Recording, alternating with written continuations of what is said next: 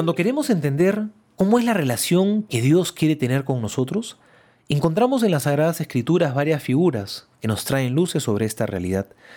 En una de ellas nos dice San Pablo, en la epístola a los Efesios, que la iglesia es la esposa de Cristo.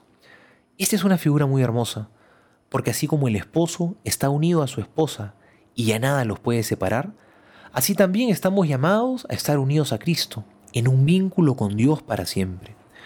Hoy Jesús nos va a dar un anticipo de esta realidad y nos dice que Él es el novio, que nos da la impresión que está tardando en llegar, pero que está viniendo. Y hay diez novias que lo están aguardando. Cinco son necias y cinco son prudentes. Que nos recuerda que eso somos nosotros, que vivimos esperando a Cristo porque queremos estar unidos a Él. Y podemos tener en la vida una de estas dos actitudes, la de las novias prudentes, que vienen con sus lámparas con aceite extra, o las necias, que por no prepararse se les acaba el aceite.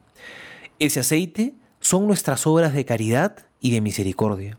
Ellas son las que mantienen encendida nuestra lámpara, para que el día que nos encontremos con Dios podamos llegar con la lámpara encendida. Porque recordemos que el último día Jesús no nos va a preguntar cuántas veces pecaste, pero lo que sí nos va a preguntar es cuánto amaste, con cuánto amor viviste en tu vida, con cuánta misericordia viviste para con el prójimo, cuánto amaste a Dios sobre todas las cosas.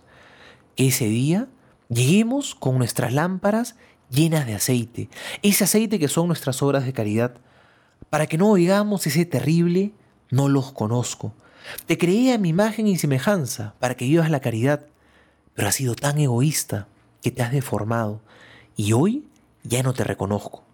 Que más bien ese día podamos llegar a la presencia de Jesús con las manos llenas de obras de amor, con nuestra lámpara encendida de esas obras de caridad que hemos vivido con el prójimo. Soy el Padre Juan José Paniagua y les doy mi bendición en el nombre del Padre y del Hijo y del Espíritu Santo. Amén.